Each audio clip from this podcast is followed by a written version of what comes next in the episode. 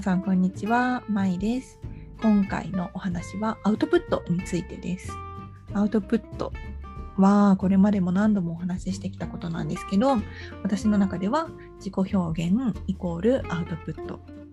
で、インプットとアウトプットのバランスが何よりも大切で、感受性豊かで、えっと、HSP の方だったり、あのアーティスト的な気質を持っている方っていうのはインプット必然的に多くなってしまうからアウトプットしていくことが大切っていうことをこれまでお話をしてきました過去のエピソードで。それでね とはいえじゃあ自分に合ったアウトプットって何っていうことなんですよ。これはあのいくら例えば私が B 型だからとか私が天秤座だからとかまああといろいろありますよね。あの私は MBTI のそのパーソナリティ診断だと INFJ だったとか。あとは例えばあのエニアグラムって何だったとか。あのそれっていうのは本当に一つのすごく心の支えになったり自分を見つめる大きなこう入り口になると思うんですけどただそのあの例えばね INFJ の適正アウトプット法とかって検索したくなると思うんですよ多分したことある人いると思うでその自分の特徴っていうのを使ってどうやって自分らしく生きていこうかっていうのは本当に皆さん悩まれるところで本当にここがフィットしないからあの辛いとか、うん、苦しいと思うんですよね。努力しても努力してもかなんかこうなんか違うとかやっぱり自分には何もないんじゃないかって思うと思うんですけどでもやっぱり一つ伝えたいのはそのネットで検索したチェックリストからあの適正診断をしてもそこの中に自分にね合う答えっていうのは10%くらいは参考になっても本当の本当の本当には見つからないってことなんですね。だってあなたの人生生まれてきてどんな家族でどんな風な小学校生活中学校生活を送ってきて大人になってどんなことを毎日考えてどんな風なテレビを見てどんなものが好きで何が嫌いそれに全部適性をあのそれに全部ね当てはめられる心理テストとか適性診断っていうのは存在しないんですよ。全てはやっぱり数値としてねある程度の共通項は見いだしたりある程度のジャンル分けっていうのはできるけど本当の本当のは一人一人全然違う人で一人一人全然違う人生なんですよね。でこうやって言われるとすごく孤独を感じることってあると思います。あ結局一人なんだとか自分のことは誰も分かってくれないとかなんか答えなんてないんだってでなんかこうやって一人一人大切だっていう人はいるけど実際社会ってそんなことないじゃないかって思うと思います。会社とか入ったり学校の中ではみんな一緒じゃなきゃなんか後ろ指さされたり陰口言われたり、うん、あの評価が下がったりするじゃないかって。そんなの疲れるしもう嫌だもうゴリゴリだって思うと思うんだけど。ただねもしこのポッドキャストを聞いてくださってる方であれば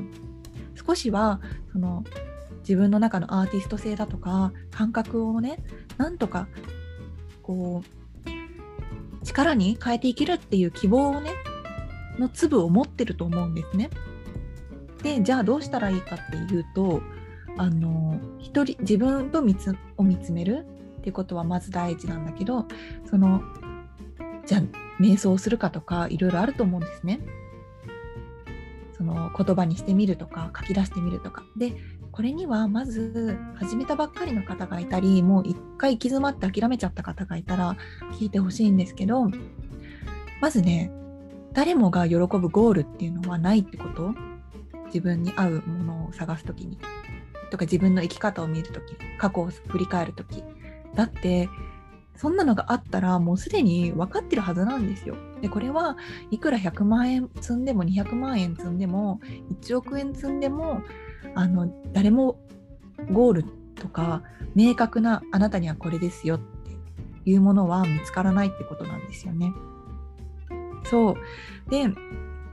例えばねあの私はこうアート的な自己表現をすることをもっとみんなが当たり前にやってほしいって思ってるんですね。でそれをすれば絶対社会良くなると思うの。そう社会良くなると思うとかってちょっとさあのえー、みたいなそんな簡単に言えないよとか意識高いなって思われるかもしれないんだけどでも社会が一人一人の積み重ねだったらどう考えたってうん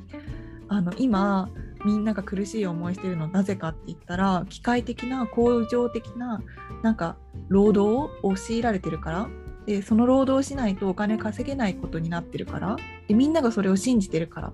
信じたくないって信じ思ってても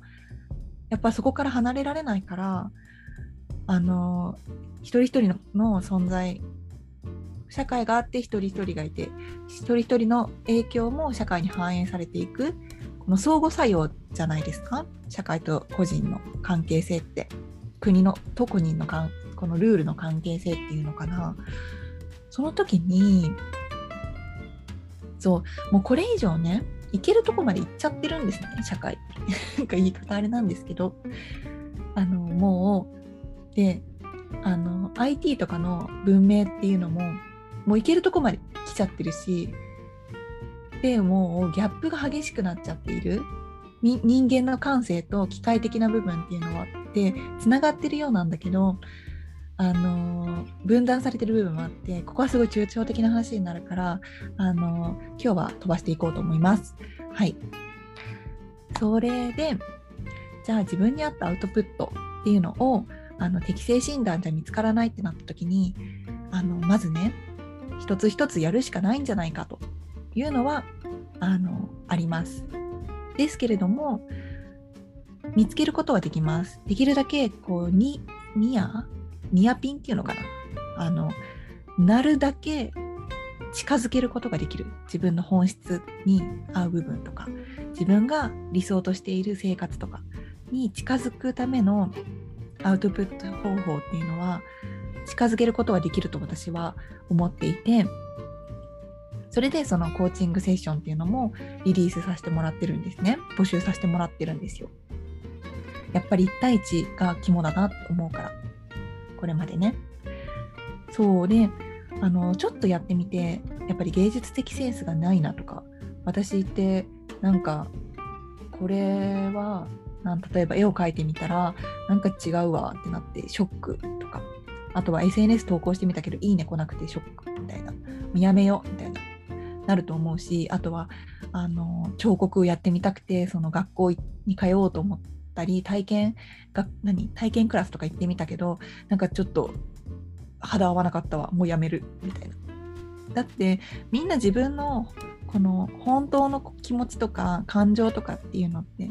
できるだけ抑えてって言われてきたんだからそれをねアートで表現したいって思った時に怖いって思うのって本当に当たり前だと思います私。怖いの当たり前だと思うの。だから傷つきたくないし私たちだ誰だってね。だからちょっと違ったらやめたくなるしセンスないってみんな自分のことセンスあるっていうの言える人いますか？あんまりいないかもしれない。そんなまだね。でも私は本当はみんな私のセンスって最高でしょって。私のスタイルはこうだから。って言える世界にしたいなっていうのは思ってるんですよ。はい。でこうして私もこう話がねこうぶっ飛びまくってるから聞いていて ちょっとあのさっきの話回収できてないよって思われたらごめんなさい。ただ続けていこうと思います。そう。例えば例えば例えばっていろいろ言っているのはその本当に個人個人に合った証言方法っていうのはあの一人一人でお話ししないと見つかっていかないわけなんですよ。でそうだな一番じゃあ一つだけ例を挙げるとすると今日うんとねじゃあ自分の表現を発を見つける時とか発揮していきたいと思った時に私は色が好きだって思ったとしますよね。で色を使った自己表現をしていこうっていう時にまず今何がイメージされましたか？頭の中に色鉛筆とか絵の具とか浮かんできましたか？それともあのデザインのソフトとかフォトショップとかイラストレーターとかが浮かんできたか？あのペンタブとかでイラストを描いてる様子が浮かんできたとかいろいろあると思います。でねその時に絵を描くって決めた絵を描きたいと思ったとする。まず絵を描くにも無限にあります。手法は。色をぶちまけるアクションペインティングっていうジャンルもあります。絵の具をねぶちまけて絵の具がこうどうやって物理法則が的にねこう動いていくから動かし傾けたりしたら。その様子でもうあの作品にするっていうこともあるしその様子を動画に撮るっていうのもある創作してる様子をまずこれは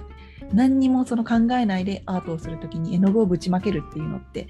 えそんなのなしでしょって思うかもしれないけどあるんですね実際にそういうジャンルが。あと例えば色鉛筆で塗り絵をするっていうのも一つあると思います。自分からゼロから作らなくても塗り絵っていうのをで塗る人によって全然変わってきますよね出来上がりって誰一つ同じものがない。ってなったら塗り絵をするっていうのもあるし例えばその塗り絵の枠っていうのを自分で描きたいって思う人がいたら描いてもらってもいいしそれも一つの表現になりますよね。あとはあの色を使いたいと思った時にあの折り紙とかカード画用紙とかを切って切り絵とかそういうのを作ることもできればただそれを並べてグラデーションに並べることっていうのも一つの作品になると思います。であとはカラーリーディングとかっていうあの少しスピリチュアル的なエネルギーとかを読めるようなタイプの方は色が好きってなった時に実はカラーリーディングの素質があるかもしれない。そしたら人のオーラを色に描いてそれをお伝えするっていうことも一つの表現になるしあとはそうだな街に出て色が好きだったら色を見つけて写真に撮っていってそれって何百枚100枚とかたまったらものすごく面白いあのものになると思うんですね。例えば東京駅で見つけた赤色ってこんなだったとかいいじゃないですか。あとは今日はじゃあ鎌倉行った時に見つかったこのピンクっていうのを集めたそうだななんかコラージュみたいなの作ってみてもいいし印刷してみてもいいしそれをデータ化してあの SNS とかに上げてみてもいいしそれ自体がもうプリントアウトしたらあの部屋に飾りたいって人もいたらプレゼントしてあげてもいいしゆくゆくは販売してもいいと思います。色っていうのを切り口にしてもこんなにいろいろあるんですね。だから色が使いたい絵を描きたい絵が描けない私はできないっていう一方通行の思考っていうのは一人だとなってしまいがちだし私たちって自分たちにアーティスト性が備わってるってことを認めることがなかなかしにくい教育を受けてきてるからもう潜在意識的にそういうのって恥ずかしいことだったりなんか自分では思ってても人に言えなかったりなんかそういう抵抗感っていうのが起きちゃうんですね。そうだからすぐ諦めたくなっちゃうんだけどまず色っていうのを切り口にしても私はこれだけ提案することが今できました。で他にもだからいっぱいあるわけなんですよ。で即座に仕事につなげたいって思う人もいるけかもしれないけどそれはあのゆっくりひやあの丁寧に自分と紐解いていけば必ず仕事にもつなげることができると思います。ただとにかく焦らないことだし自分をはできないとか自分には才能がないセンスがないって否定しないこと。まずそこのマインドセットをしていくことは絶対必須。そこをすっ飛ばして楽することはできないしだけど今その何も表現してないとかその今やってる表現っていうのがなんかちょっと人の真似をしてる気がするとかなんか違う気がするって思ってるのであれば多分ねもっと違ういろんな角度から見ていったらあなただけのアウトプット方法っていうのがあのありますし自分でねもう作っちゃっていいの。作ってこれが私の表現ですって。私はこういう人間ですだからこういうものを作るのが好きでやってますっていうふうに胸張って言えることをがもしかしたら仮にゴールとして設定することはできるかもしれない。けどあけどじゃない。で、そして、そのね、胸張って私はこういうものが好きで、こういうことを表現していますけど何かって言ったことによって、勇気づけられる人も本当にたくさんいるしそれが未来の子どもたちを勇気づけるし子供未来のこう世の中を明るくするっていう私はこう壮大なゴールお話のまとめになってしまったけどそういうふうに考えてたりするんですね。そういうのは簡単だけどその間に起こるさまざまな自分の中のいやこんな感情を感じるくらいならこれまでの我慢した自分でももう良かったのにってなる日もあるのは私も通ってきたから本当にわかるわかると思いますしただねその時にこんな気持ちになるならとかやんなきゃよかったってなることを上回る人とのつながりとか自分のね作品を例えば作品を作るっていう前提だと自分のねそう思いながらも作った作品っていうのは未来の自分を必ず救ってくれるんですよね。そしてもしそうやって自分を振り返りながらとか創作っていうのを始めたり表現っていうのをあの人生に取り入れた時にいやこんな思いになるならやんなきゃよかったって思った日が来たとしてもそんな思いになるならやんなきゃよかったって思うことができなかった自分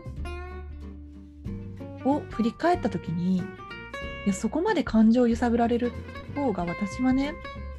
生きてるっていう証拠になると思うんですよ。生きてるって実感になるとは思う。思うの。だってそんなことすら感じられることができなかった自分とそんな悲しい気持ちとか苦しい気持ちを感じた時の自分って明らかに向かってるゴールが自己表現とか私が好きなものはこれって自信を持って胸張るっていうところに設定していた場合ね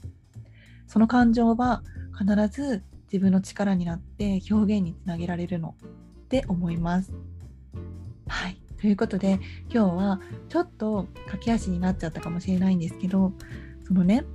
アウトプットしたい自己表現したい自分の中のアーティスト性を開花させたいってなった時にあの一歩進んだところですぐ引き返そうとしないでほしいなって思いを込めてお話ししてみましたもし何か感じられたこととかもっとこういうことを教えてほしいとかあとはセッションをお願いしたいですっていう方がいたらあの私のインスタグラムに DM もしくはメールアドレスが私のプロフィールのリンクから飛ぶことができるのであのお待ちしています。ということで、えー、以上です。バイバーイ。